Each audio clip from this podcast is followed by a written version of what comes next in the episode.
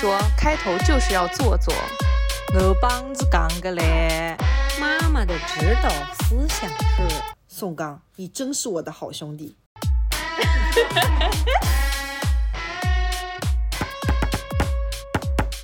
大家好，这里是宁宁开门。欢迎收听本期的宁宁开门。大家好，我是凯子。我是宁宁，我是西西。开心也是一天，不开心也是一天。希望大家开开心心每一天哦。今天又是读书环节，今天我们要来讲一下《兄弟》这一本小说的后半部。哎，你现在心情蛮高昂的吗？上一部的结尾，我们三个人哭成一团呢。哎，我跟你说，这下部也没有好到哪里去呀。我就这么跟你俩剧透一下吧。哎呀，我们先回忆一下上部大概讲了哪些内容吧，以及主要人物，我们来说一下吧。两兄弟的名字叫李刚和李光头，李刚是宋宋刚。两兄弟的名字是宋刚和李光头，宋刚是哥哥，李光头是弟弟。不会被剪掉。嗯哼嗯哼。哎，你现在很牛吗，宁宁？你很牛吗？我脑子里现在有那些波段，我。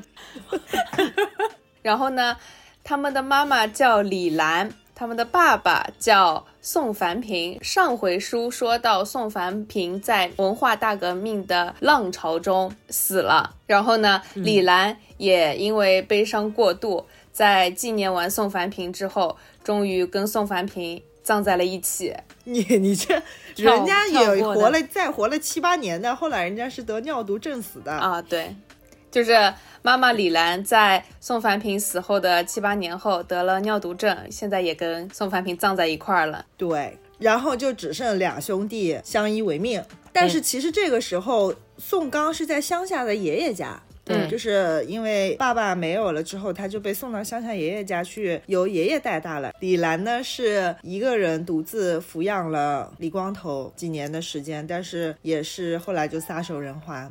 然后我们就接着这里说到啊，宋刚的爷爷风烛残年，这个老地主也卧床不起了，几天才吃下几口米饭，喝下几口水，瘦的只剩一把骨头。老地主知道自己要走了，他拉着宋刚，眼看着门外不肯松手。宋刚知道他的眼睛里在说什么，于是，在那些没有风雨的傍晚，宋刚就会背上他，在村子里缓慢地走过一户户人家。老地主告别似的看着一张张熟悉的脸。来到村口后，宋刚站在榆树下，爷爷趴在他的背上，旁边是宋凡平和李兰的坟墓，两个人无声地看着落日西沉，晚霞消失。宋刚觉得背上的爷爷轻的像是一小捆柴草。每个晚上从村口回家，宋刚又将爷爷从背上放下来时，爷爷都像是死去一样没有声息。可是第二天，爷爷的眼睛又会随着晨曦逐渐睁开，生命之光仍在闪烁。日复一日，老地主仿佛死了，其实还。还活着，宋刚的爷爷已经没有力气说话，也没有力气微笑。在命定之日来到的那个黄昏里，在村口的榆树下，在宋凡平和李兰的坟墓旁，老地主突然抬起头微笑了一下。宋刚没有看到爷爷在背上的微笑，只是听到爷爷在自己的耳边嘶嘶地说了一句：“苦到尽头了。”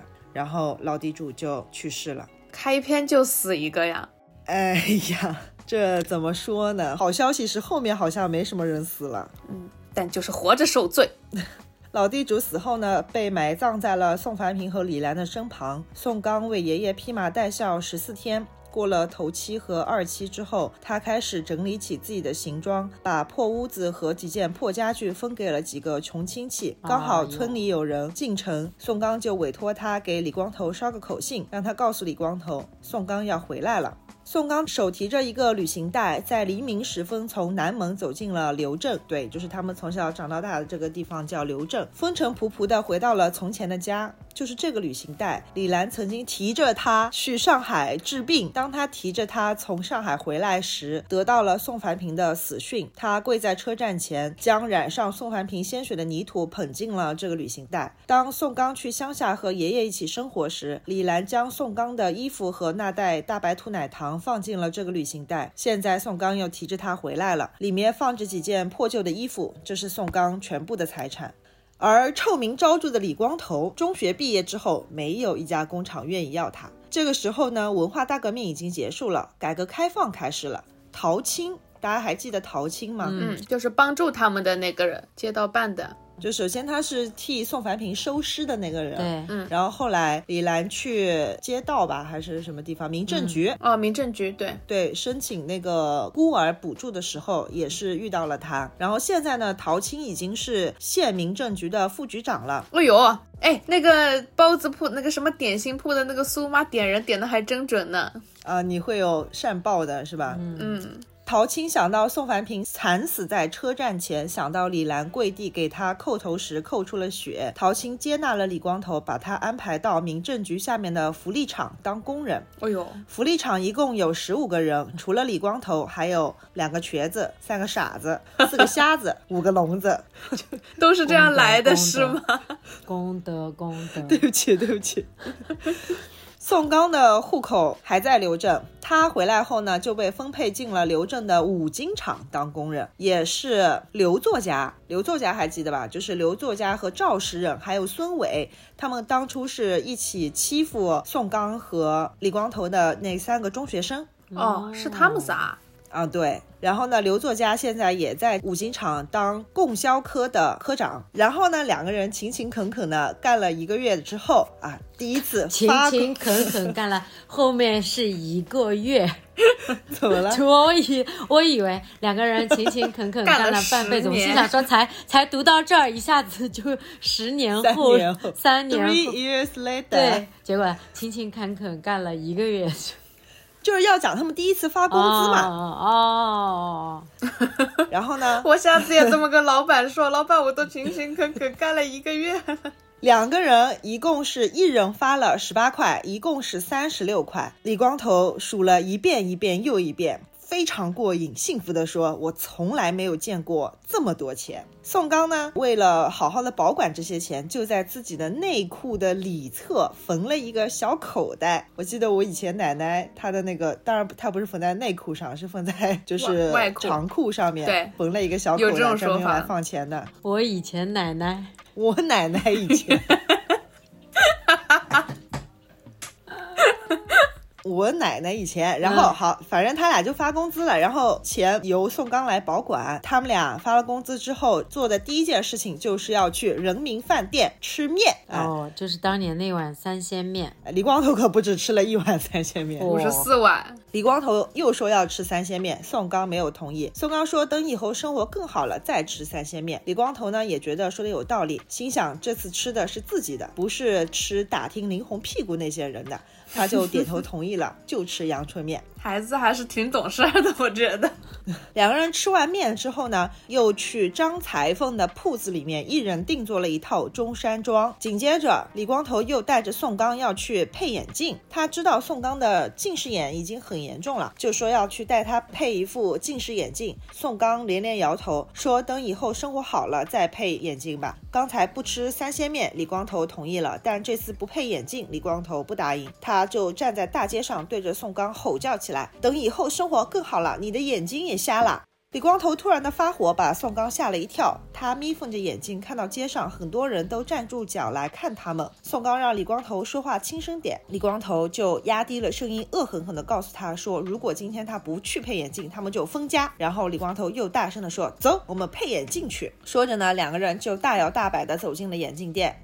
一个月后，李光头和宋刚穿上了他们深蓝色的卡其布中山装，宋刚还戴上了一副黑边的近视眼镜。李光头在眼镜店里买下了最贵的一副镜架，让宋刚眼圈都红了。一方面是心疼花了很多钱，另一方面又深受感动，觉得自己这个兄弟真是好。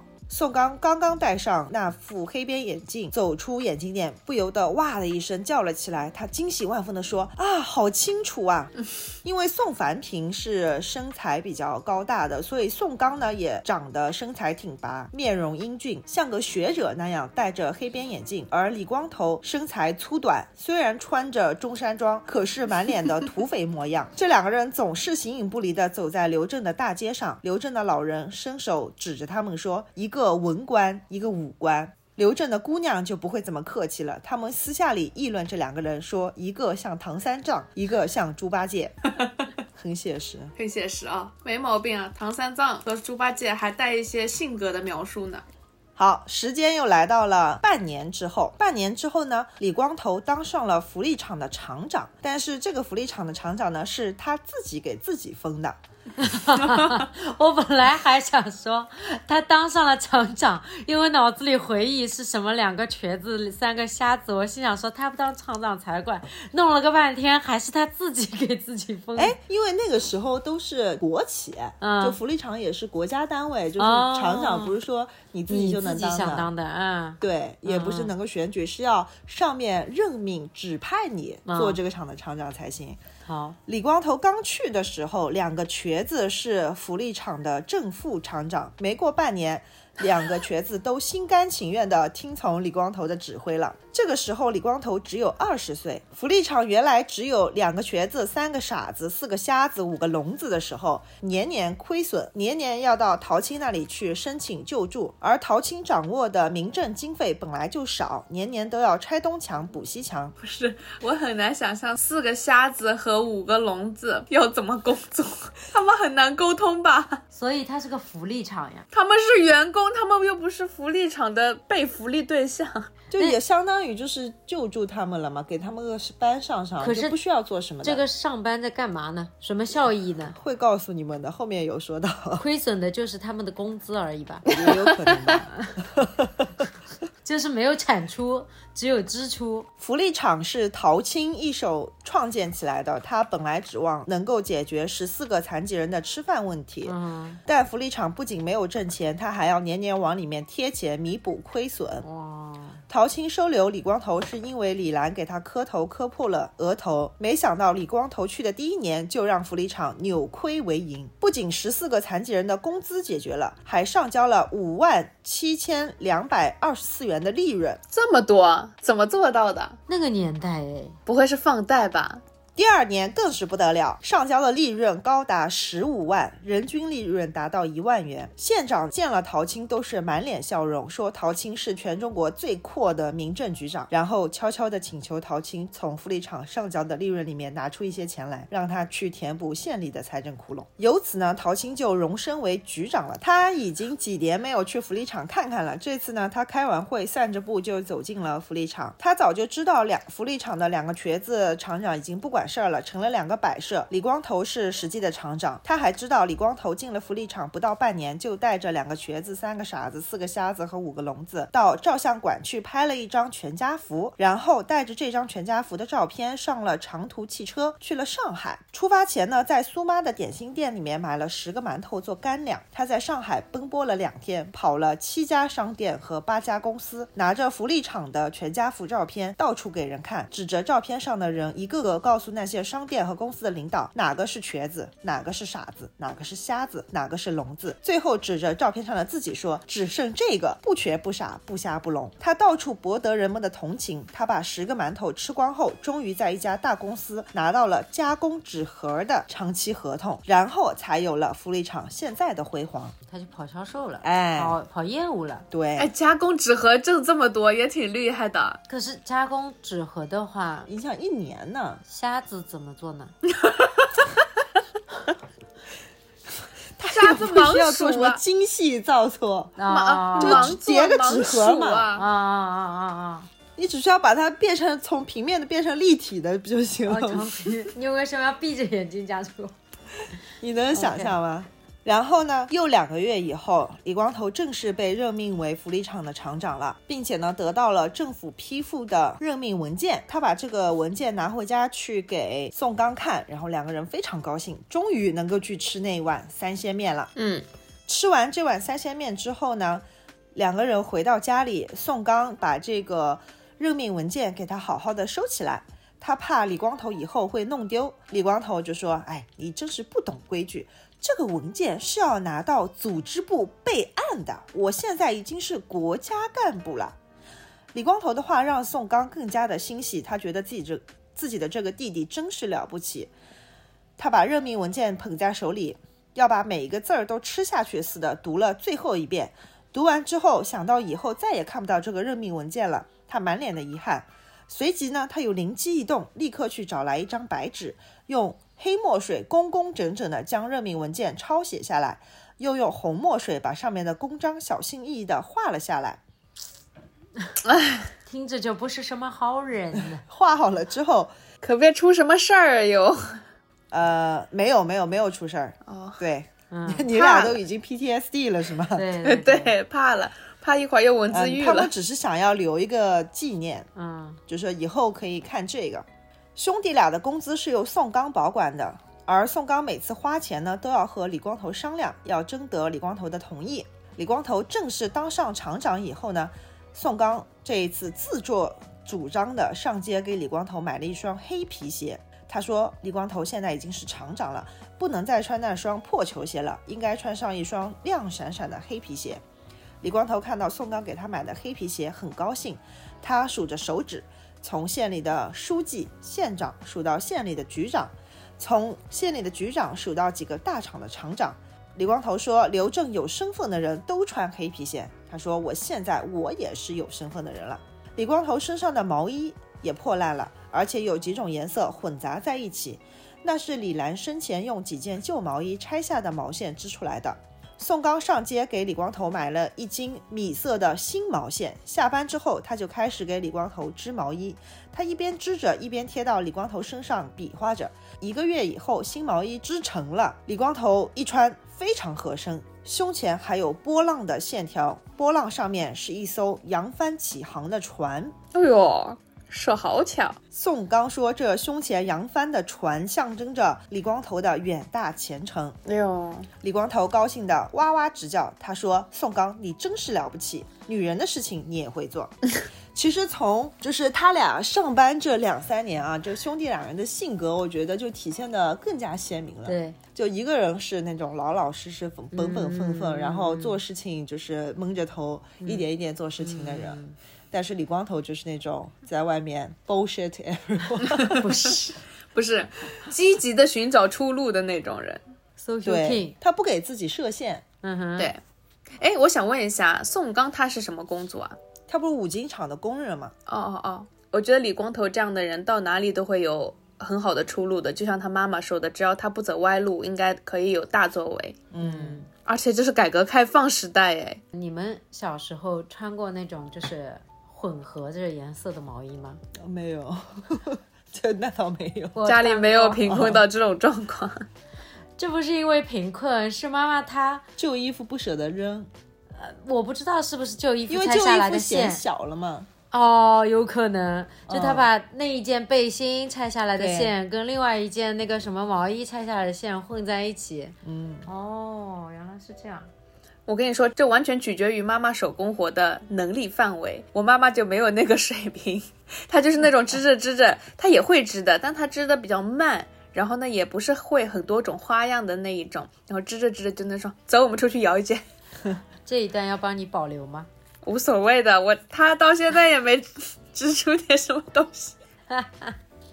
有一天，李光头在桥上突然又看见了林红。哦，这时的林红芳龄二十三，六年多前，李光头偷看到的是一个十七岁的美少女。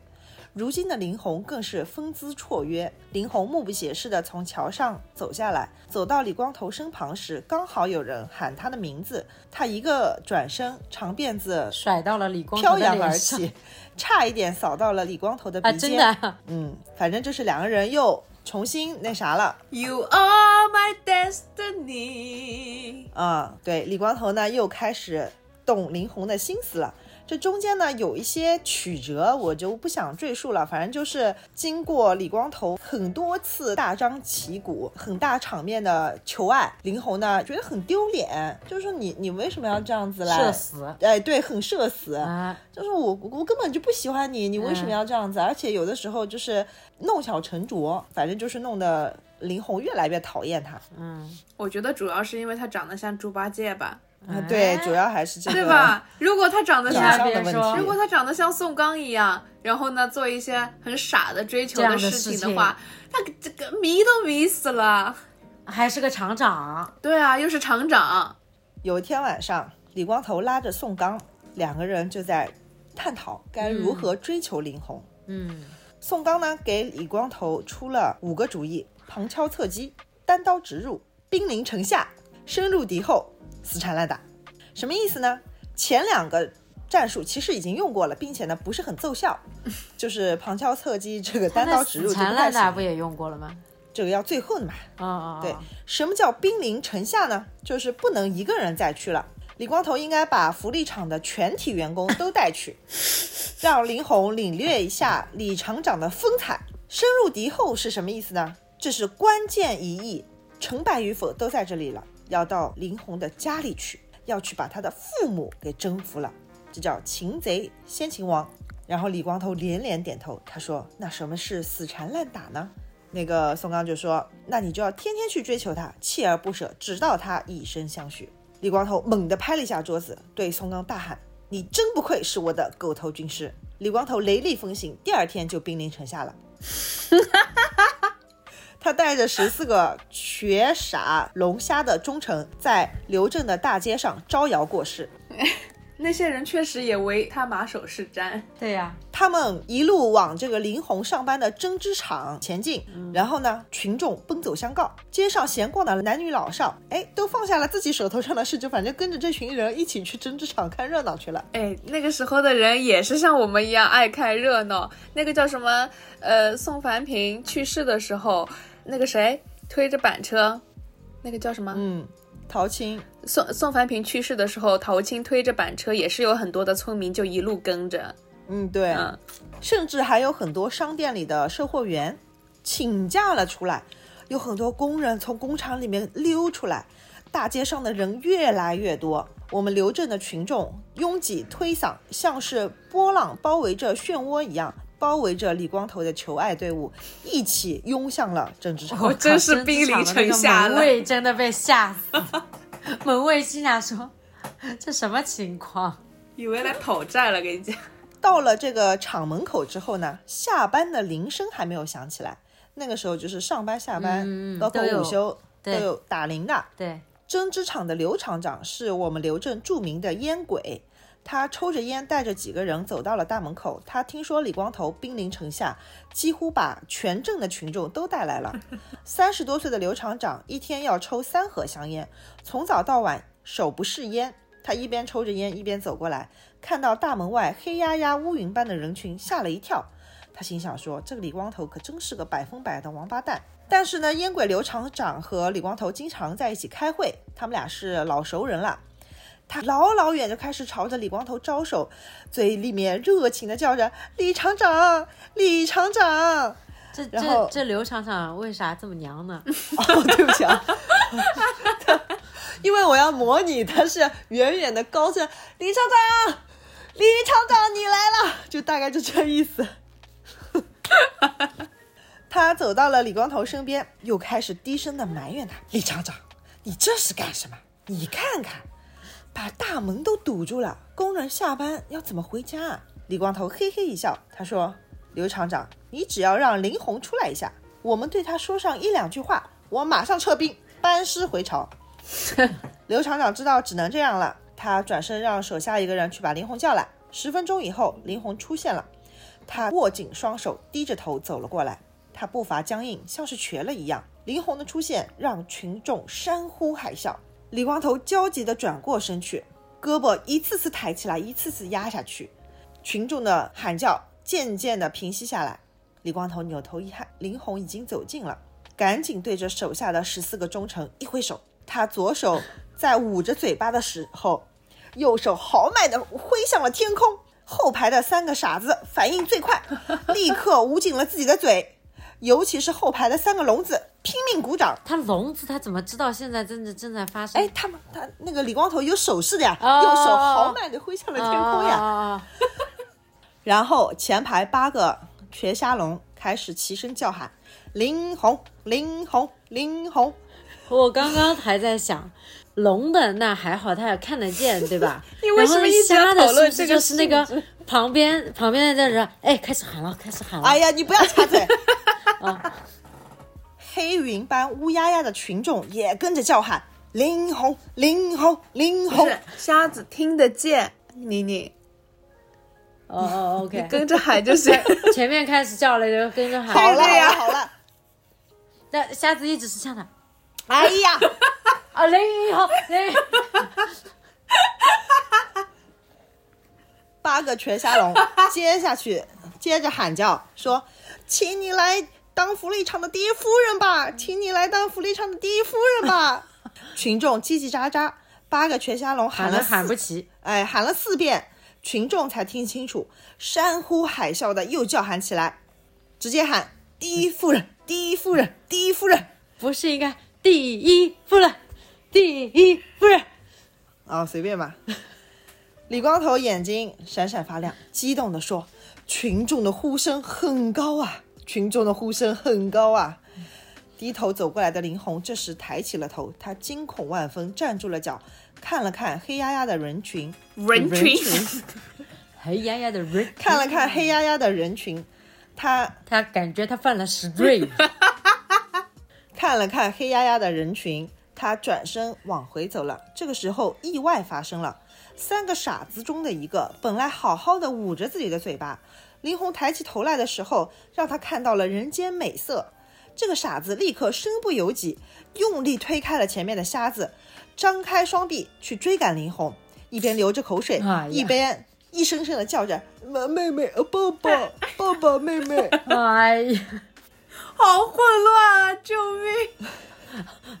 然后呃，反正就是群众先是很惊讶，一片耳语高低起伏，随后呢又爆发了飞机投弹轰炸般的大笑。李光头想都没想，直接上去拉住了花傻子，低头吼叫：“你给我回去，你这傻子！”然后傻子使劲的挣脱了李光头的手，继续去追赶林红。最后呢，两个人就是扭打到了一起。哎呀，呃、这个就是 群众呢看热闹也看得非常的开心，让李光头兵临城下式的求爱只好草草的收场群。众想说，这这价请的真值啊！李光头兵临城下后的第三天，左眼仍然青肿着，跟因为跟跟那个傻子傻子打打架打的，对，嗯，他就去深入敌后了。他来到了殷红家里，这次呢，他只让宋刚一个人陪着他。嗯，他说随时需要这个狗头军师，一旦再次出现意外，宋刚要立刻献上妙计。哎呀，人家父母一看到宋刚吗？还看得上李光头的？嗯哼，来到了林红家门口，宋刚胆怯了，告诉李光头他不进去了，他就在外面等着。他不会也喜欢林红吧？李光头不答应，说来都来了，为什么不进去？拉着宋刚要一起进去。最后两个人拉拉扯扯呢，反正宋刚也是没进去。然后李光头就说：“你真是没出息，只能做一个狗头军师。”然后李光头就是自己进了林红家嘛，进去了之后，哎，点点头，朝着两个老人，双手插在裤袋里面，走到林红家的厨房里，东张西望。林林红的父母心想说：“这人谁呀、然后 再去深入敌后嘞。然后李光头走到了煤球炉旁，看到满满的煤球，就对林红的父亲说：“伯父，你昨天买煤球了？”林红的父母还是一脑门的这个问号，问号对，说：“嗯，我前天买的。”啊，李光头点点头啊，表示我知道了。走到米缸前，他又走到米缸前，揭开了上面的木盖，看到满满的一缸大米。伯父，你昨天买了大米？查户口的在这里，我也是前天买的。这次伯父先是摇了摇头，啊，随即又点了点头。他说：“啊，米是昨天买的。”李光头将插在裤袋里的右手伸了出来，摸了摸自己的光头，自告奋勇地说：“以后买煤球、买大米这些体力活我全包了，二位老人家不用再辛苦了。”林红的母亲终于忍不住了，她问李光头：“你到底是谁呀、李光头吃惊了：“你们不认识我？我是福利厂的李厂长，我大名叫李光，绰号叫李光头。”我第一次知道他叫李光，他话音未落，林红的父母已经脸色铁青。原来当初在厕所里面偷看他们女儿屁股的人就是这个人。如今他把他们的女儿气哭了一次又一次，还是这个人。这个刘正臭名昭著的流氓，竟然还敢自己找上门来！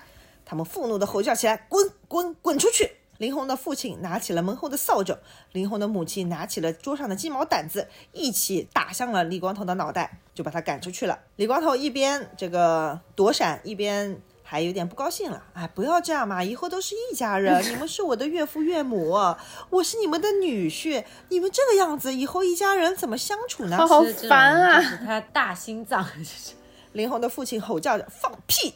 一扫帚就抽打在了李光头的肩膀上。“放你的臭屁！”林红的母亲的鸡毛掸子也打在了李光头的脑袋上。李光头赶紧跑到了大街上，看到林红的父母没有再追打他，他也镇住了脚，还想要继续解释。这个时候，林红的父亲用扫帚指着李光头的头，骂道：“你是癞蛤蟆想吃天鹅肉！” 那猪八戒也确实是被这样骂的，也经常被赶出来。林红的母亲举着鸡毛掸子说：“我女儿这朵鲜花是不会插在你这堆牛粪上的。”有一句话，李光头没有说错，以后确实是一家人。李光头在林红父母那里遭受了癞蛤蟆和牛粪之耻，让他窝囊了整整一个星期。一个星期以后，李光头求爱之心又死灰复燃，重新兴致勃勃地追求起了林红。这个人最可取的一点就是在这里，他永不放弃。他用上了宋刚传授的最后一招死缠烂打。他开始在大街上追逐林红，他让宋刚一路陪同。当林红出现在大街上，他就像一个恋人兼保镖，走在林红身旁，一直把林红护送到家门口。当林红委屈的噙满泪水，气得咬破嘴唇的时候，李光头却是热情洋溢、喋喋不休地说着话。他还以未婚夫的身份把宋刚介绍给了林红。他说：“这是我的兄弟宋刚，我们结婚的时候，宋刚还要做我的伴郎。”这妥妥就是性骚扰啊！这是放现在的话就是。人家女孩子也不乐意你这样，是挺不要脸。就是以前就是小耍流氓，对，就是耍流氓。是的，放现在这也叫耍流氓。林红每次回到家里就扑在床上痛哭一场，她哭了十次，擦干眼泪不再哭了。她知道一个人躲起来哭泣是没有用的，她必须自己想办法去对付那个厚颜无耻的李光头。李光头的死缠烂打促使林红想要尽快找个男朋友。这是那个年代年轻姑娘的通俗想法，林红也不例外。她觉得只要自己有男朋友了，就可以摆脱李光头的纠缠。但是这个林红找男朋友的路呢，也并不是特别的顺遂。反正她挑挑拣拣，挑挑拣拣呢，最后只有两个人入围 finalist。这两个人呢，怎么说呢？一个像唐僧，一个像猪八戒。这两个人呢，也是去了林红家好几次，林红呢也是不冷不热。与林红的父母说了几句话，林红父母呢倒是对他们挺客气的，他们立马又忘乎所以，立马摆出了乘龙快婿的嘴脸，一口一个妈，一口一个爸叫上了，叫得林红父母浑身起鸡皮疙瘩。林红怎么喜，他还是喜欢这种人哈？没有，他不是不冷不热嘛，就是他还是不是很满意嘛。林红其实从心底里是瞧不起这两个面容英俊的小气鬼的，他们每次都是空手而来。到了林红家吃晚饭的时候，还磨磨蹭蹭的不愿意走，想在林红家白吃一顿饭。有一个倒是给了林红一把瓜子。他坐在林红家里说话的时候，右手一直插在裤袋里，等到林红父母转身进了厨房，才从裤袋里摸出瓜子递给林红，那表情像是要送给林红一颗南非钻石。林红看着他手里的瓜子都被汗水浸湿了，哎呀，瓜子上还有裤袋里掉下来的线头，哎呀。好 cheap 啊，这两个男的。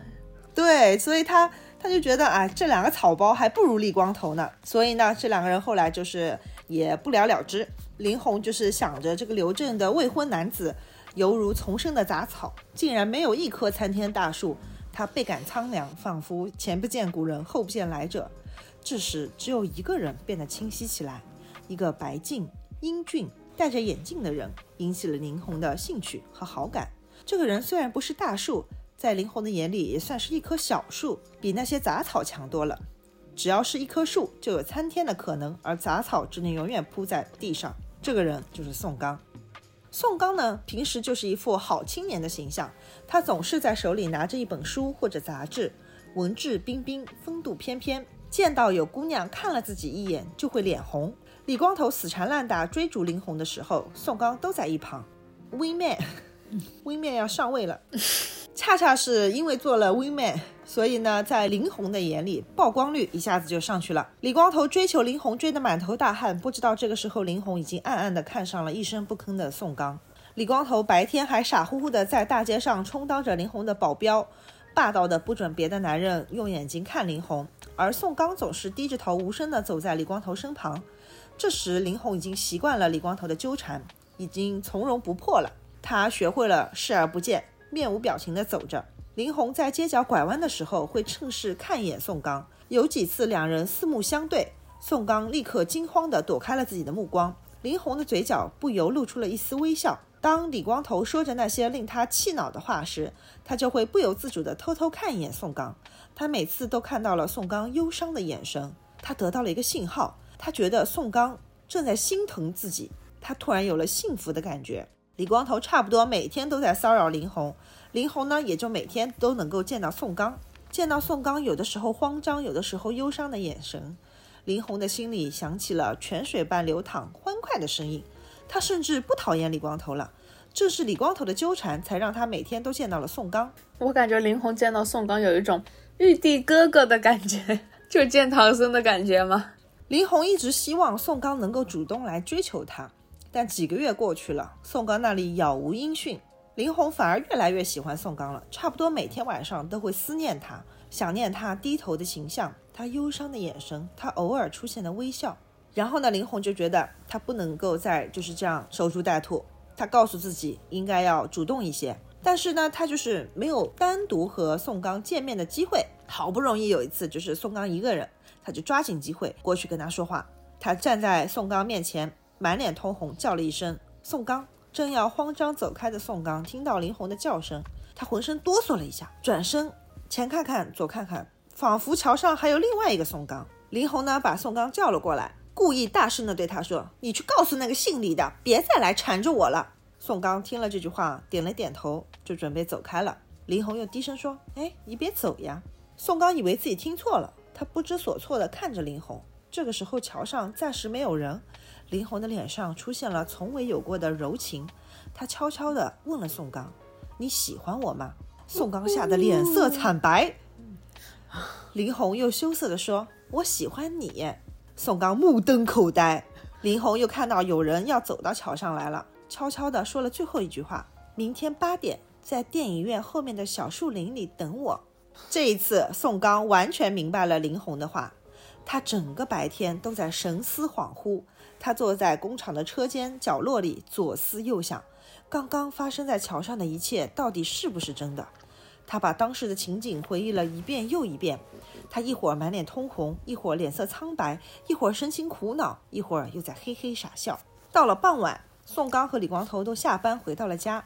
他犹豫了一会儿，对着李光头说：“嗯，要是林红喜欢上了别人，你该怎么办？”李光头非常干脆：“那我就宰了他。”哦吼！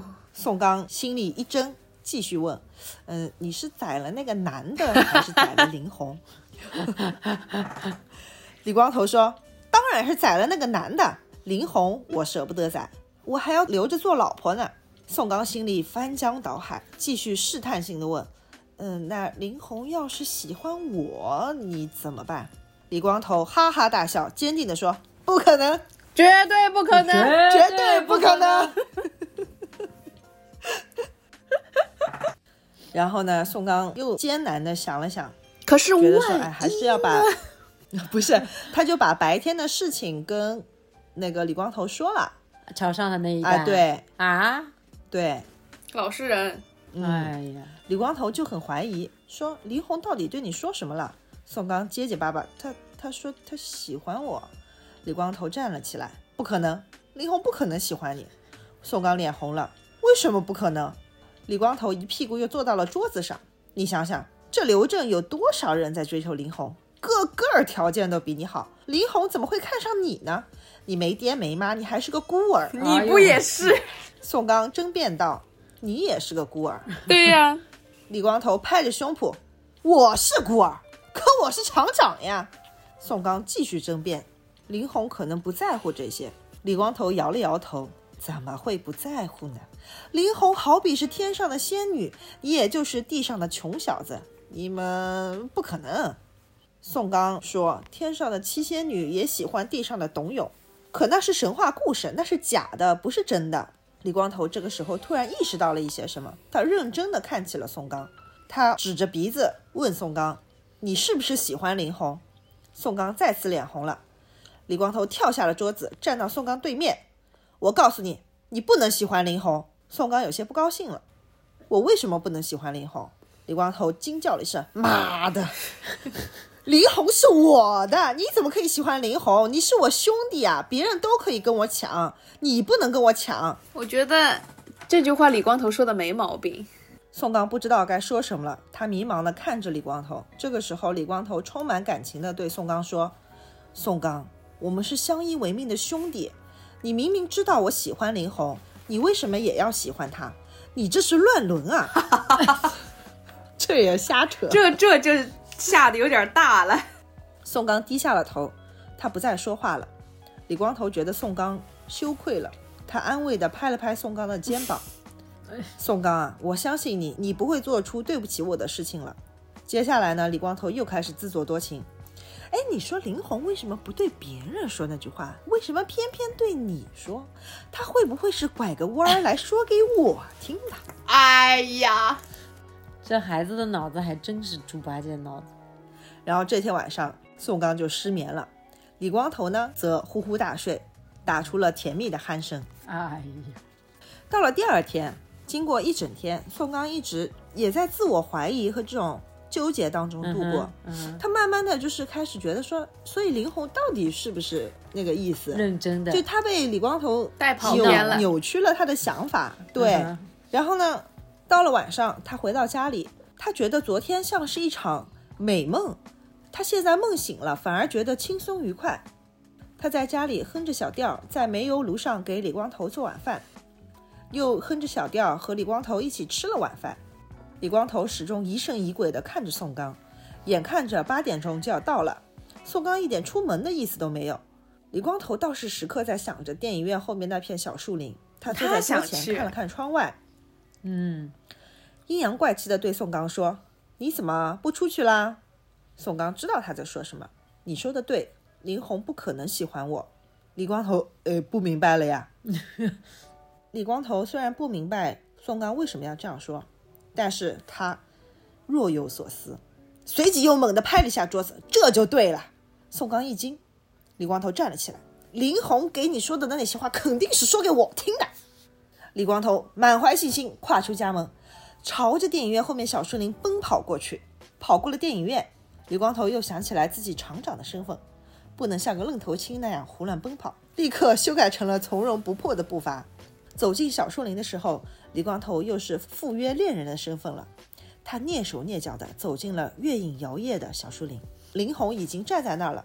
他故意晚到了一刻钟，以为宋刚早就在这里，结果树林里面空无一人。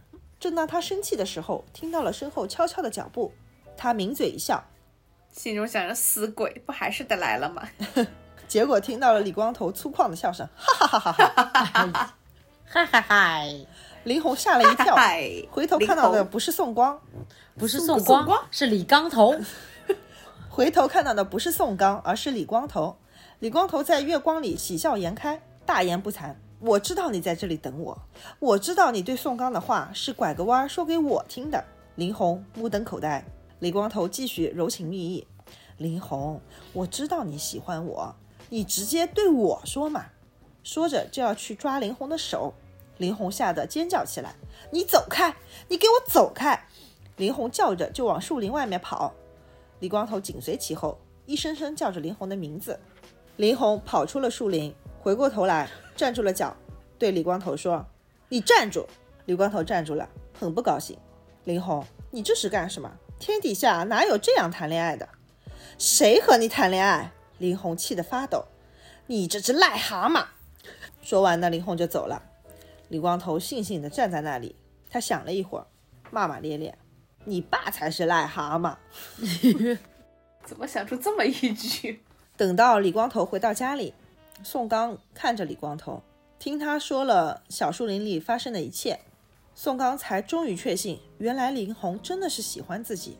李光头像发现新大陆似的对宋刚说：“他妈的，林红可能真的喜欢你。”宋刚痛苦地摇了摇头。李光头满腹狐疑：“你是不是也喜欢林红啊？”宋刚点了点头。李光头拍着桌子，霸道地叫了起来：“宋刚，林红是我的，你不能喜欢她。你要是喜欢她，我们就不是兄弟了，我们是仇人，是阶级敌人。”宋刚低头听着李光头的叫喊。李光头把所有想得起来的狠话都喊完了，宋刚才抬起头来，忧伤地笑了笑。你放心，我不会和林红相好，我不愿意失去你这个兄弟。李光头嘿嘿一笑，真的？宋刚认真的点了点头，然后眼泪掉了出来。他擦了擦眼泪，指了指身下的那张床，对李光头说：“你还记得吗？妈妈死前让我背着她回家，他就躺在这张床上。”李光头点点头，我记得。宋刚又说：“后来你上街去买包子，记得吗？”李光头再次点点头。宋刚又接着说：“你走后，妈妈就拉着我的手，要我以后一定要好好照顾你。我让妈妈放心。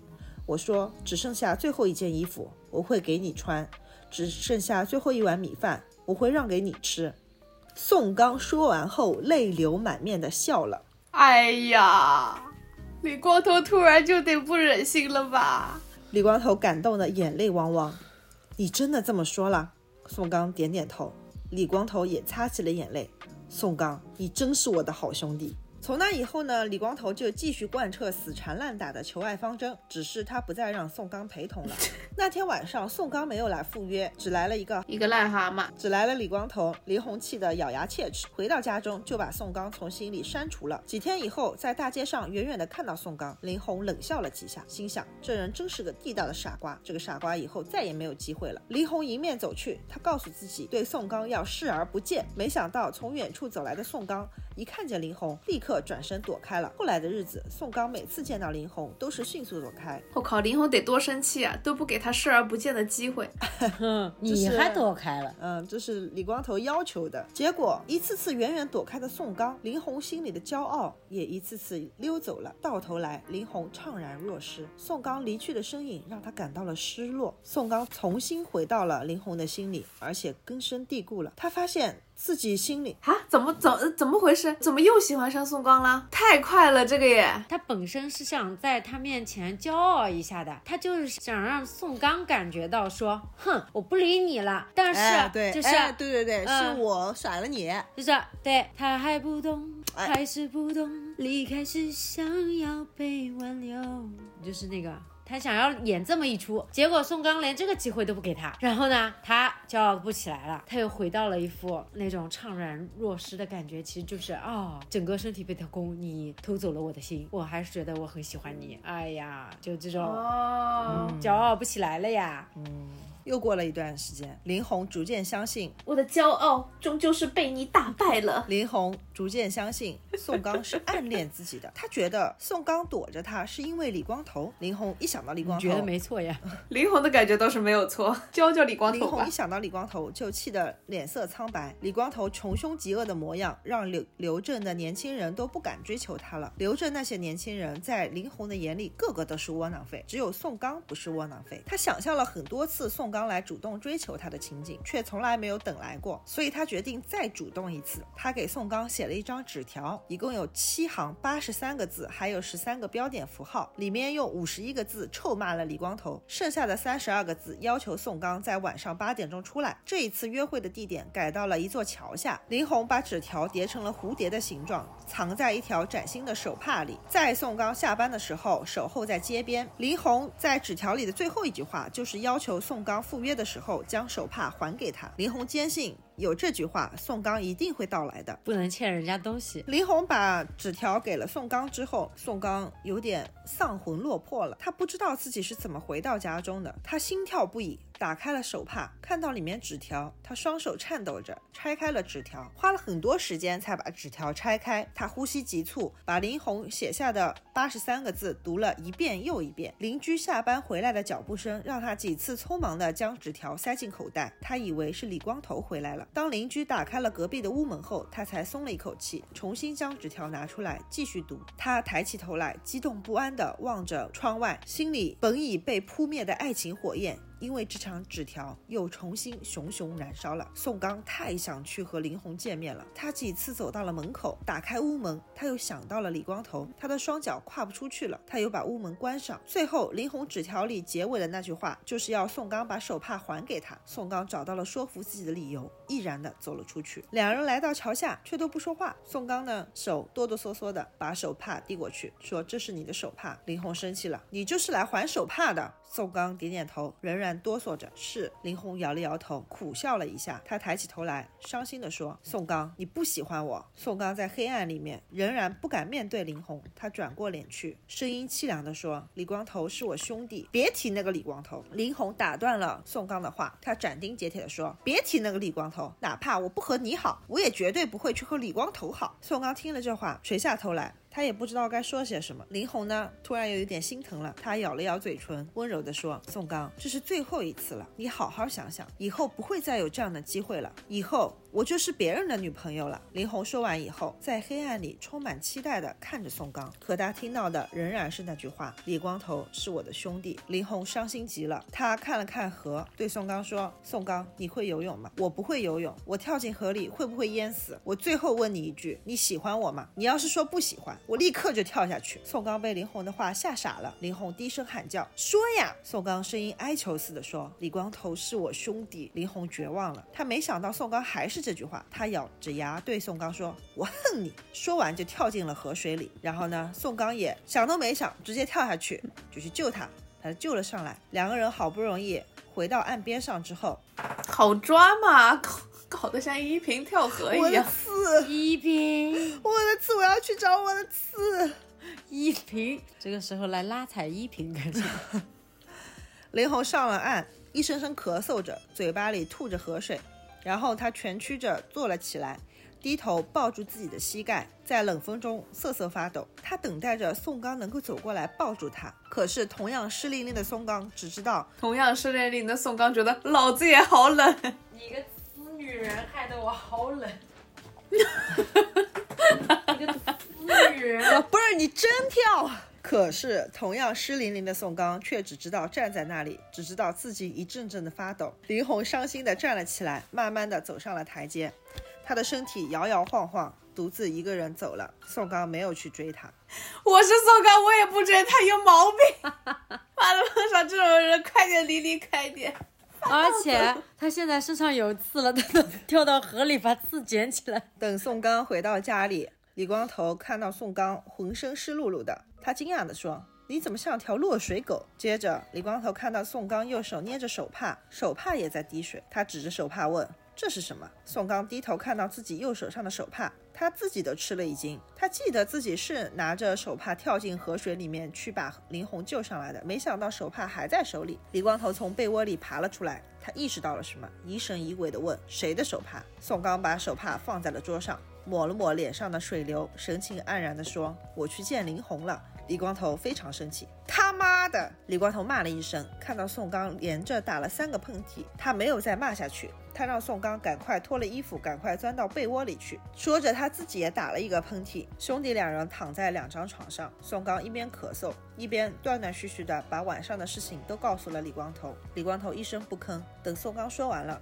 他轻轻地叫了一声：“宋刚，你有没有送林红回家？”宋刚的声音有点嗡嗡的，说没有。李光头在黑暗里无声地笑了一下，他又再次轻轻地叫了一声：“你真是我的好兄弟，宋刚。”宋刚那边没有反应，李光头又连着叫了几声：“宋刚，宋刚。”宋刚疲惫地说：“我要睡觉了。”第二天，宋刚平静地度过了一天。他偶尔会想起昨天晚上在桥下河水里发生的事情，想起林红湿淋淋地走在街道上。经过昨晚，他反而获得了真正的平静。这种生离死别般的经历，像是一个故事的结尾。现在，宋刚觉得这个故事终于要结束了，应该是一个新故事开始的时候了。如同雨过天晴一样，宋刚的心情终于晴朗起来。这天下班以后。李光头提着几个又红又大的苹果回家，因为李光头听说林红今天没有上班，他病了，发烧了，一整天都在家里的床上。他对宋刚说：“你现在马上去林红家。”宋刚吃了一惊：“我不能去，更不能带着苹果去。”李光头拍着桌子站了起来：“谁让你带苹果去了？苹果是我要带着去的。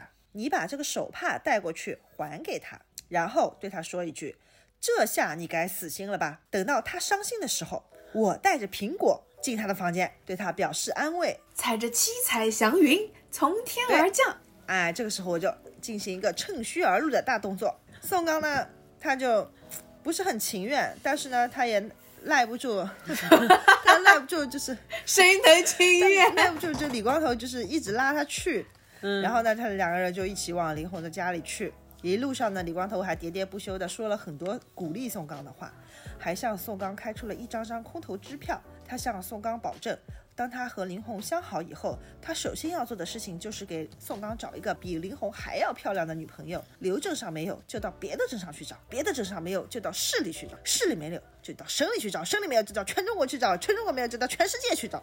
说不定给你找到一个金发碧眼的外国女朋友，让你住洋房、吃洋饭、睡洋床、搂洋姑娘腰、亲洋姑娘嘴，生下一男一女土洋结合的双胞胎。我确实是找了个于谦呀，这贯口，你划了这一段就是想说这段贯口吧？反正两个人就这样说着来到了林红家门口，没两个人说，就他一个人说来，哦，就两个人，反正两个人一起就到了。李光头就先站在门外说：“好，你进去吧，我在这里等待着你胜利的消息。”然后他还补充了一句：“嗯哼，记住，我们是兄弟。”嗯，他就让宋刚进去了。宋刚走进了林红的屋子。他看到林红在床上睡得像一只小猫一样安静，他不安地向前走了两步，走到林红的床前。但，问题是，他走进去，连爸爸妈妈这一这一趴都没有，整个的画面和镜头就来到了那个……哎呀，就是我被我省略掉了嘛，反正人家是认识宋刚的，没事没事，留着吧。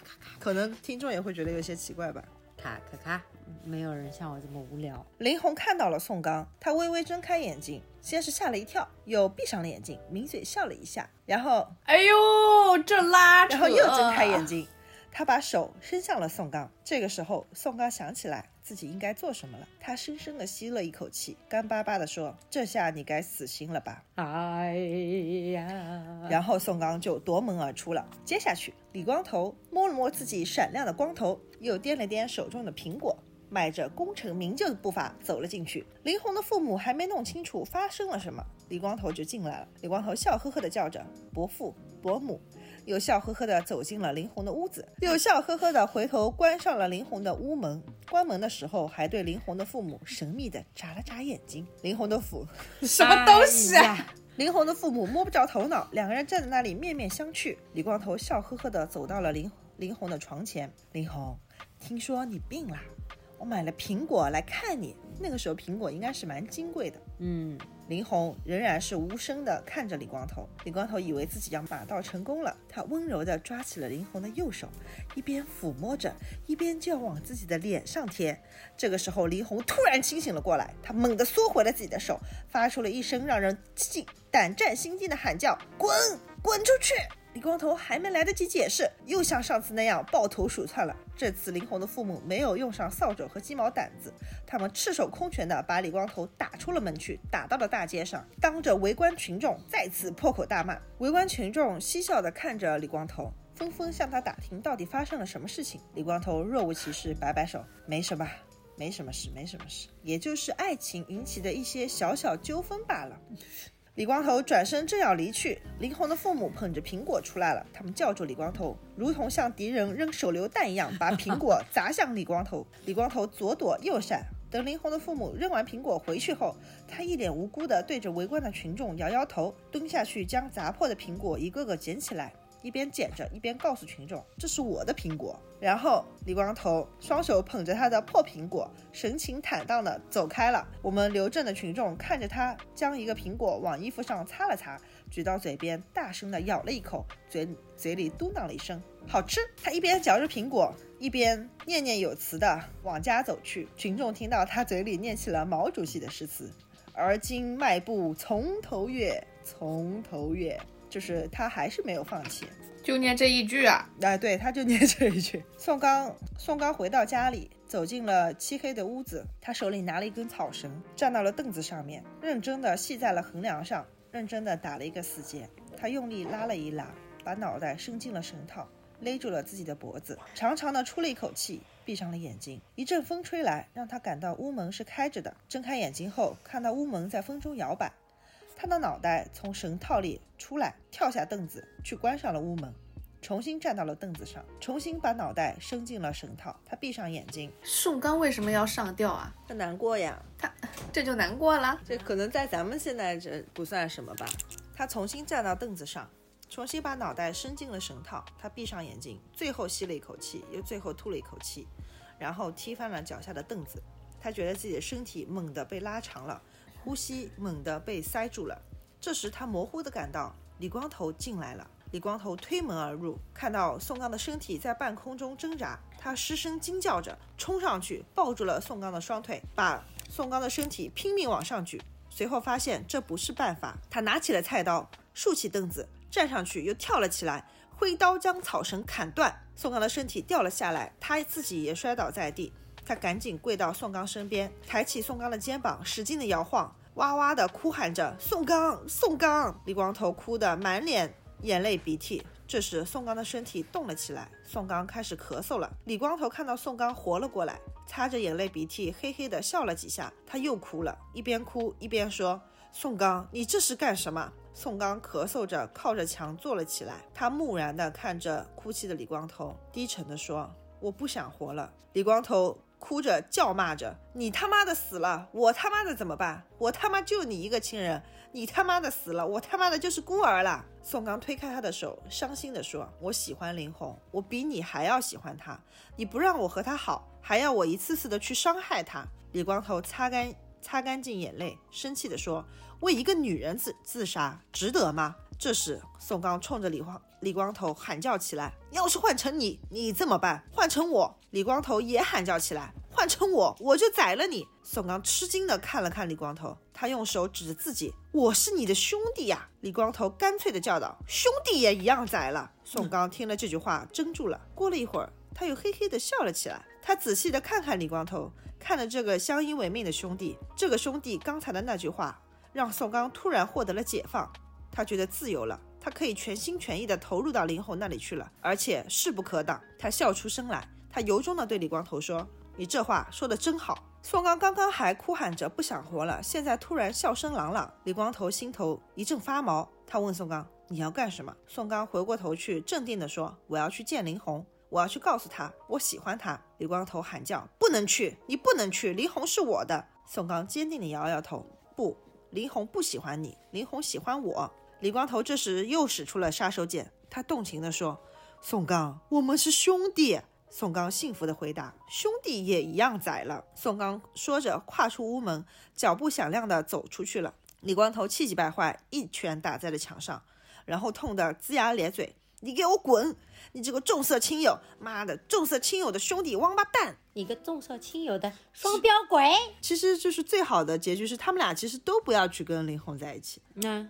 对吧？这样比较公平嘛。但是他们两个人做不到呀。这这个眼瞅着要去跟林红在一起了。尤其是李光头，他他因为你是兄弟，你不可以跟我抢林红，但是我是你兄弟，我就可以那个跟你抢林红。呃，对，我觉得宋刚是这个意思。嗯，就你刚刚说的嘛。他比较双标，嗯，我觉得李光头是气急，然后讲的那种气话，他肯定是个双标狗，这我承认。我觉得他也不是说真的你会来杀我，而是说他知道了宋，呃，他知道了李光头的这个立场，就是你可以不顾念兄弟情，那我也可以不顾念兄弟之情。他其实就是从李光头的那句话里面解解脱了。对对，但凡李光头也。也是那种真的顾念兄弟情，然后李光头就不再去追求了。我们两个人都对林红这件事情远远的看着他，然后强忍着心中的喜欢，因为你也喜欢，我也喜欢，那我们俩都别喜欢。但凡这样，宋刚也就不行了。宋刚就会觉得说，嗯，那我也不行，我不可能是去先突破那条界限的那个人。宋刚做不出来。对，如果说林红是喜欢宋刚的话，我觉得李光头是应该放弃的呀。哎，那李光头他是猪八戒呀，他怎么他怎么会放弃呢？宋刚来到林红家门口，这个时候其实已经很晚了。嗯，然后呢，他并没有见到林红，他就在林红的家门外站了一整夜。天刚亮，林红的母亲起床了，她走出。门外看到了满身露水的宋刚站在那里，他吃了一惊，心想说：“这个人不会在这里站了一整夜吧？”然后他就回去对林红的父亲说。那个叫宋刚的人好像在外面站了一整夜，他是不是犯神经病了？也出去看了一下宋刚，发现宋刚看上去很高兴。他心想说，站了一夜还能这么高兴，是有点不正常。他们回屋了之后呢，就对林红说了这件事情。林红说让他走，我不想见他。林红的父亲走出去，对笑眯眯的宋刚说：“你走吧，我女儿不想见你。但是宋刚并没有离开，他还是站在林红的家门外。林红呢，看到宋刚站在门口不走，他就对女儿说：“那个宋刚还在。”林红想起昨天晚上的事情，还在生气。你们不要理他。林红母亲说：“你不理他，他就这么一直站下去了。”林红让父母把他赶走。然后呢，林红的妈妈就出来，她想好好的跟宋刚说：“要不呢，你就先回去几天，过几天。”再来，宋刚很疑惑，不知道他什么意思。这时候，林红的母亲看到了宋刚脖子上的那道血印，她关心地问：“脖子怎么了？”宋刚不安地说：“我昨天晚上自杀了。”林红的母亲吓了一跳。宋刚点了点头，又不好意思地补充道：“我是用绳子上吊的，但是我没死成。”林红母亲当时说：“哦，你昨天晚上自杀了，所以我现在看到的是。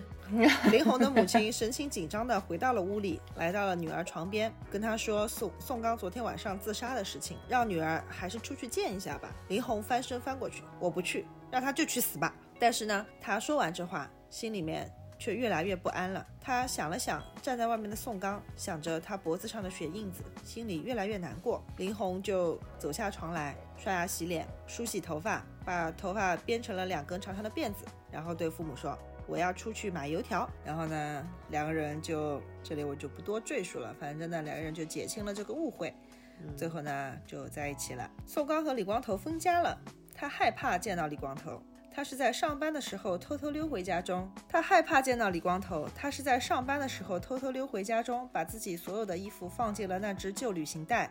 把两个人共有的钱分成了两份，自己拿走一份，另一份放在桌子上，剩下的零钱全归李光头。又把李光头给他配的那把钥匙压在了钱的上面，然后关上门，提着旅行袋走出了和李光头相依为命的屋子。他搬到五金厂的集体宿舍去了。宋刚和林红进行了一个多月的地下爱情，决定要公开。为什么还地下？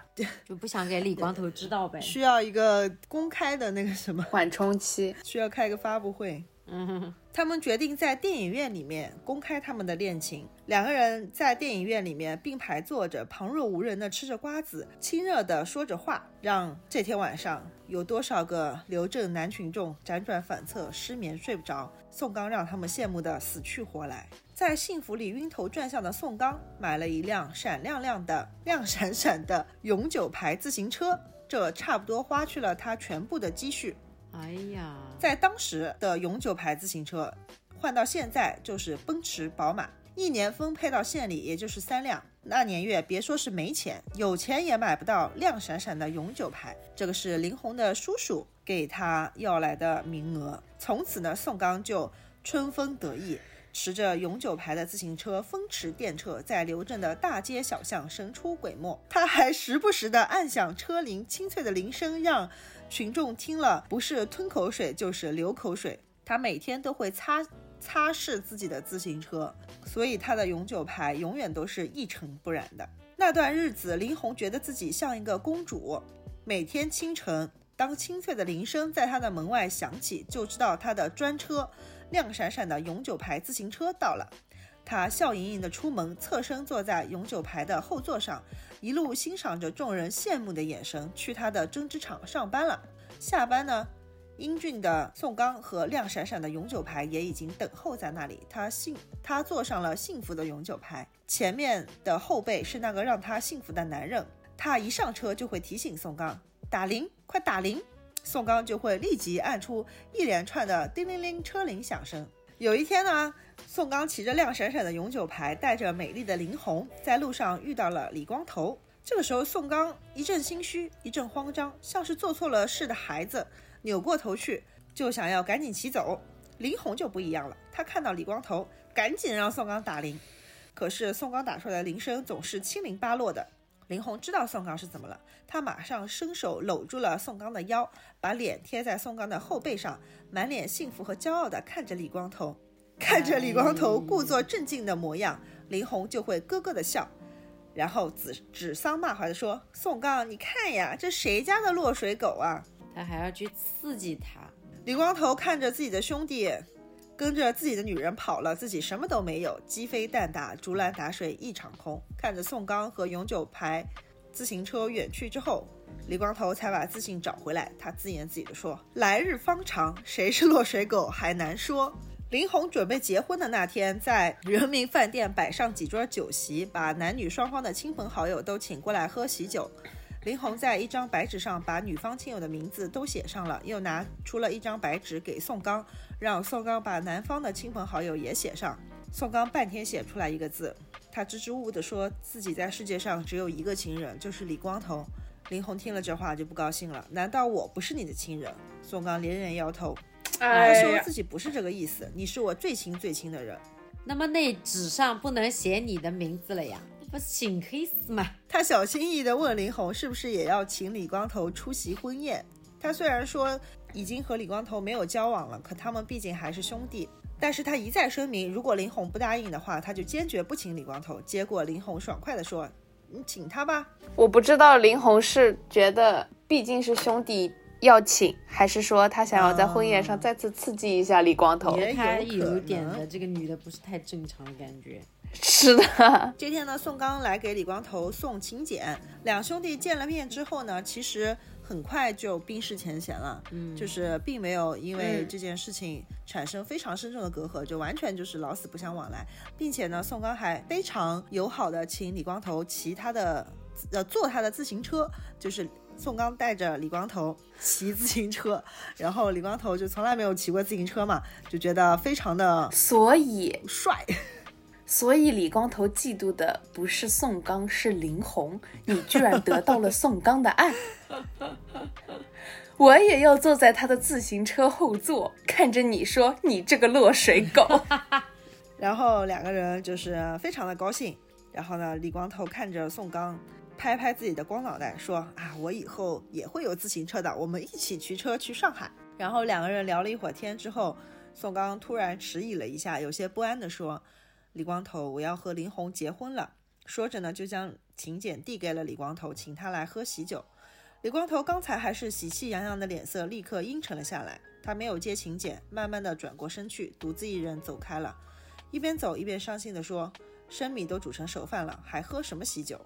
宋刚呆呆地看着李光头走去，刚刚恢复的兄弟情谊又烟消云散了。他回到家里，把请柬拿出来放在了桌子上。林红看到就问：“李光头不来吗？”宋刚点点头，说：“他好像还没有死心。”林红和宋刚在人民饭店摆了七桌酒席，林红的亲友占了六桌，宋刚的只有一桌。宋刚同一个车间的工友都来了，刚好凑成一桌。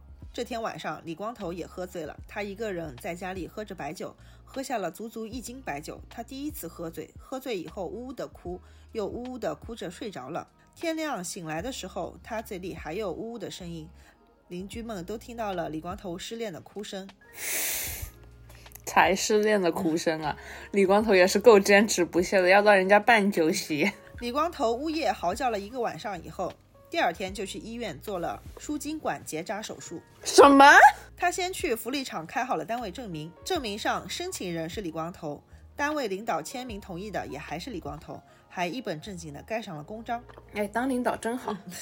结扎可以自己同意，不是？那李光头后面有小孩吗？虽然输精管是结扎了可以重新捅开的，但是当时的医疗条件真的做得到吗？嗯，后来没有，嗯，算一个他应该后悔不死了吧大不？小的剧透吧。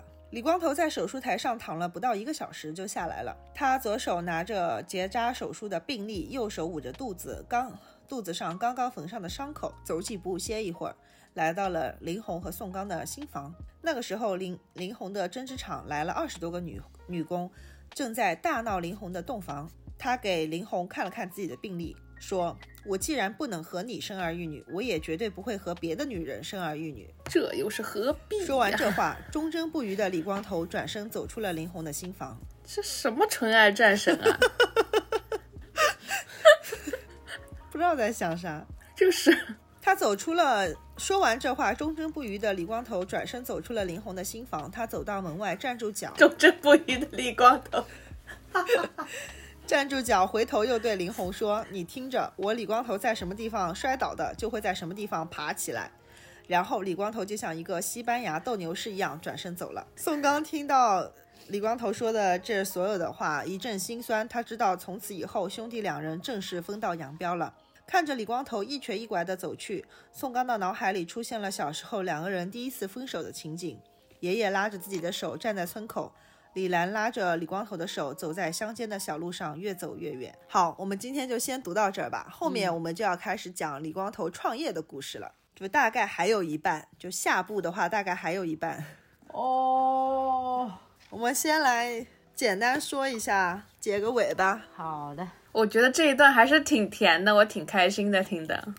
还有小剧场，还有学傻子，哎，姑娘抱抱，姑娘抱抱。开开的读书分享越来越炉火纯青了，他今天都加入了感情。雷猴，雷猴，我发现兄弟俩和一个女人的故事真的是长久不衰的话题。哎，对对对，就包括那个吸血鬼日记也是，连 Double g a n n e r 都要跟他们搞在一起。还有那个绝代双骄，哦，是吧？呃，但是他们俩并不是，就是知道自己是兄弟。对，那个大什么小什么都喜欢郭芙算吗？大什么小什么？哦，大大五小五。啊，大五小五不。是这两个谁也没得到呀。还有那个环环，哦，哎哎哎，真的真的，哎，我跟你说，那个在小说里面其实就是并不是四大爷那么老，就是他们兄弟俩也是年纪比较相仿的，然后同时喜欢甄嬛。啊，糟糕糟糕，Oh my god，文化怎么失灵了？嬛嬛，天空真的好大，反正不我们今天已经学了他两次了，还学了他什么？不可能，绝对不可能。这个是学的他，但是后面那首歌人家可没唱。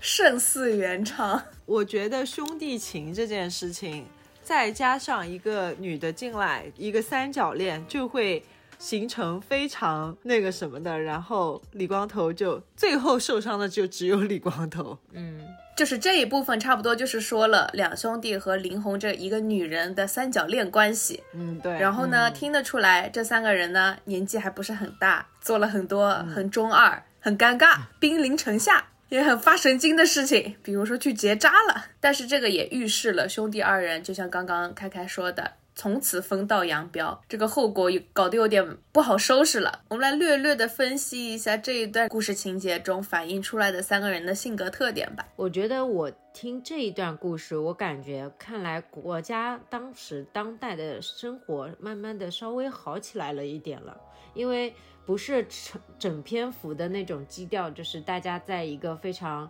呃特定的年代，然后呃那个年代的关键词就是穷苦，然后呃那种价值观的压抑。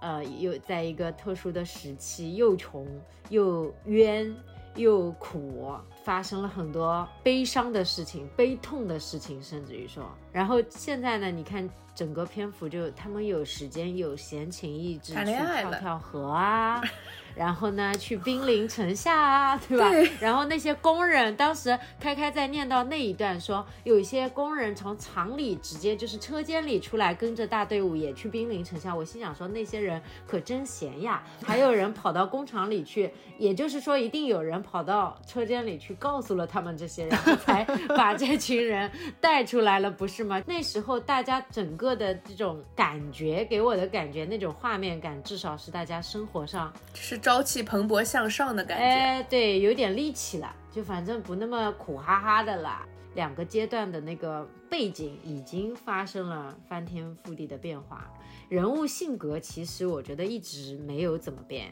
然后宋刚本身就是他的爸爸，也是一个文质彬彬的教书先生嘛，只是在那种特定的年代还被搞死了，宋刚听起来没有他爸爸宋凡平那么、开朗，呃有意思、哎开朗，有趣，对对，那么有趣。他是嗯一个比较。呃，可能是他小时候在乡下生活，然后一直是属于一个要照顾弟弟的这么一个角色。他是一个稍稍木讷一些，然后比较直肠子，可能是心思比较细腻，但是没有那么多拐里拐弯的那么一个人。嗯，也也忠厚老实，对他的性格也某种程度可能受到了一定的压抑，因为其实宋凡平要不是说他在年轻的时候经历文革的话，其实他应该是一个又运动啊，又怎么样啊，就是他其实在他那个年纪的时候是还不错的，如果不发生那一系列的事情的话。但宋刚的话，从他小时候经历的那一系列的他的成长背景是很压抑的，啊，一会儿死爸爸，一会儿死妈妈，然后饿肚子。但是先妈妈那个了，先妈妈哪个了？宋刚不是妈妈是病死的生母先死的，哦，对，还对还生母还先死了，然后生父再是等于后妈惨案啊，就就整个他的这种成长背景，让他的性格亲人一个一个离他而去，所以他才会、也会被李光头那一句，因为他从小就担心，是因为他是哥哥嘛，更懂一些了。哦，就是所以他被李光头那一句激到了，我感觉。对，我是你兄弟。他他其实确实他在这个世界上唯一的亲人就是李光头，嗯，嗯，剩下的，所以他他就们都只有彼此了。对他就会更看重。但李光头的个性呢，他不是走着这个风格，他本来从小就不着调，然后呢，李光头就很典型的家里的小儿子的那种性格，脑子比较活，欺负老实哥哥，PUA 老实哥哥，追 追姑娘，兵临城下，然后风风火火，然后也想要想办法，呃，谋生存，找出路，挣钱，嗯去跑销售，然后为家里面多挣点钱，然后给哥哥配眼镜，两个人去买中山装。其实他应该是一个也可以撑起整个家是性情中人。对对对，可以撑起整个家庭重担的这么一个人，但是他的性格是更加飘逸的，嗯，他没有那么瞻前顾后。林红那就不好说了。我不太想评价这个女人，啊？为什么？就这个女的吧，有点作，嗯可是你如果站在林红的角度上，你觉得她该怎么？她一天到晚被一个流氓骚扰，嗯，她也只是想要拥有正常的生活。她也只是想要拥有正常的生活，为什么要去喜欢流氓的哥哥？哎，不是，他不是前面都讲了呀，啊因为镇上其他那些年轻人也他都看不上，对，嗯，他觉得都是杂草。都都空着手来他家里蹭饭吃。嗯，我一开始听都觉得林红是一个非常正常的人，甚至我觉得他被李光头那样烦来烦去，我是很理解他的。你看他被李光头烦了以后，回去立马。在家里面哭，就是很烦啊，在那个年纪特特别烦人。然后呢，但是他喜欢宋刚了以后，他要跟宋刚上演那种生离死别，我就觉得说这个女的是不是有点作了？确实，她也是有别的路可走的啦。你大不了你去别的地方找对象嘛。对对，其他镇上啊，对，但是他工作又在这边，就是哎可能那个那个时候的人，他可能就会觉得我在这里上班，我可能一世人生就是都在这里了，就是一个小小的这么一个圈子，对对而且你搞得我真的在整个镇上都很没面子。是的，是的，对对，也不像咱们现在这样，就是说啊，我去别的城市了，我换份工作就随便呢。对，那个时候不是想干嘛世界观没有那么大。而且后面其实林红也拉了我一波好感，就是宋刚要去给李光头送请柬的时候，他不是问林红说要不要邀请李光头来吗？林红说邀请啊。其实林红是觉得说这个事儿其实也没什么好过不去的。既然是我喜欢的宋刚，宋刚也喜欢的我，那如果李光头可以接受的话，我也希望他可以来参加我们的婚礼。这样的话，宋刚也不至于说婚礼当场连个兄弟都没有，特别是世界上唯一的亲人都不在。对，嗯，嗯，其实这个还是拉了我一波好感呢。且听后事如何吧。这个林红，这个林红这，个林红，这个林红，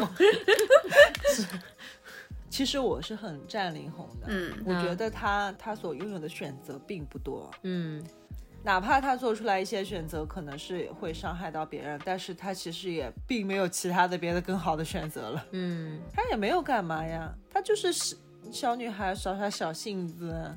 而且可能宋刚就是真的帅，也没有办法。哎，对，矮子里面拔矬子了，哎，哦不是，怎么 瘸子里面拔瞎子？瞎子里面拔瘸子吧。就那意思吧，反正。主要是李光头这个人太烦人了。林红确实是那几年日子肯定挺难过的，对对对，嗯到哪都有这么一个矮冬瓜，这么一个猪八戒跟着人，好烦呐、而且他那种在那个年代都别说含蓄了，甚至于在大街上如果有这种事情，其实是真的蛮毁清誉的。就不管你理不理他，是啊，其他男生都不来追他了，肯定都。哎，对，就真的让他很很没有办法，还不是没面子的问题，就是很没有办法在这这个地方正常的生活，在那个年代。但是李光头在那个年代呢，就是他整个人就是他不管不他不管的，他放在这个年代他也讨厌呀，都别说那个年代了。林红最后有可能只能够，要么就是跟李光头在一起，要么就是他一辈子都结不了婚了，呃因为就是被他骚扰，呃，是他的。并不愿意放弃。哦，这个时候哦，我瞬间脑子里闪回了当年宋凡平也是在小镇上娶了。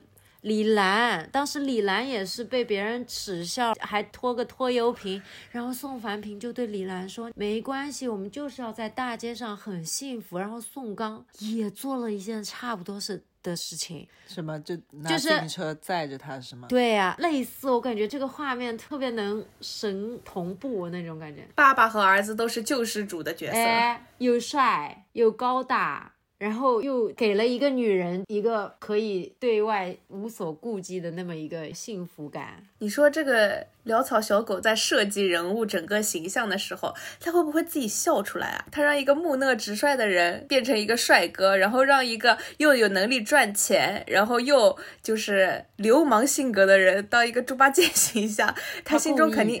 他故意的，他肯定在想说，这得多好笑啊！我得能写出来多少搞笑事儿啊！你想，如果是李光头又帅又是厂长，又有能力，脑子又活络，然后性格又开朗，然后稍微流氓一点，那女孩子不都往上堆了吗？对呀、然后如果把他们倒过来，李光头还是这副外貌，但是他的性格变成了宋刚那种文质彬彬，对女孩子有边界感、有界限。他确实丑一点也也就还好接受一点。变成一个暖男，对长得不是很帅气的暖男。对，又有哎，你要。这么说的话，确实李光头也并没有在实质上为林红就是做些什么。对，所以他后面真的有在深入敌后，有在帮他的爸爸妈妈做那些苦力活吗？就没有啊，不是没没做吗？哦，就是讲讲的啊，啊。对呀、他不是被打出去了吗？哦，好的吧，那我们就先录到这里啦。然后还有多少？反正还有下部还有一半吧。好，OK，就且听开开下回分解。好的，呃我是真没想到还能录一集。感谢大家的收听，听到这里的都是真爱，拜拜。